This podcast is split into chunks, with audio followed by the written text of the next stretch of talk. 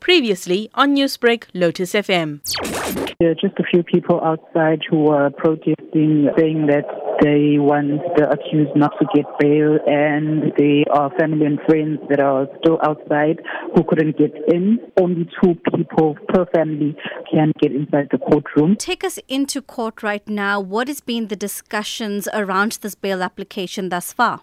So far, what happened is attorney is asking for footage, a video footage that was taken uh, during the incident when uh, uh, allegedly Umondle Majola was shot in the face. The attorney is saying that the pathologist report is that the deceased did not die of uh, a head wound because there was no, no head wound. Uh, instead, he died because of a stab wound on his leg. So now the proceedings are still there.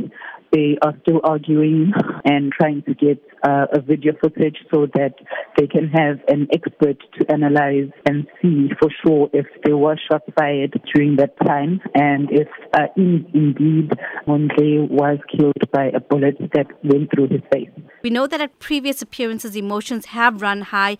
Is that the case during this appearance today? Is there a sense of tension? Proceedings today are quite mellow. Um, nothing much, no emotions are running high. They're just uh, talking amicably.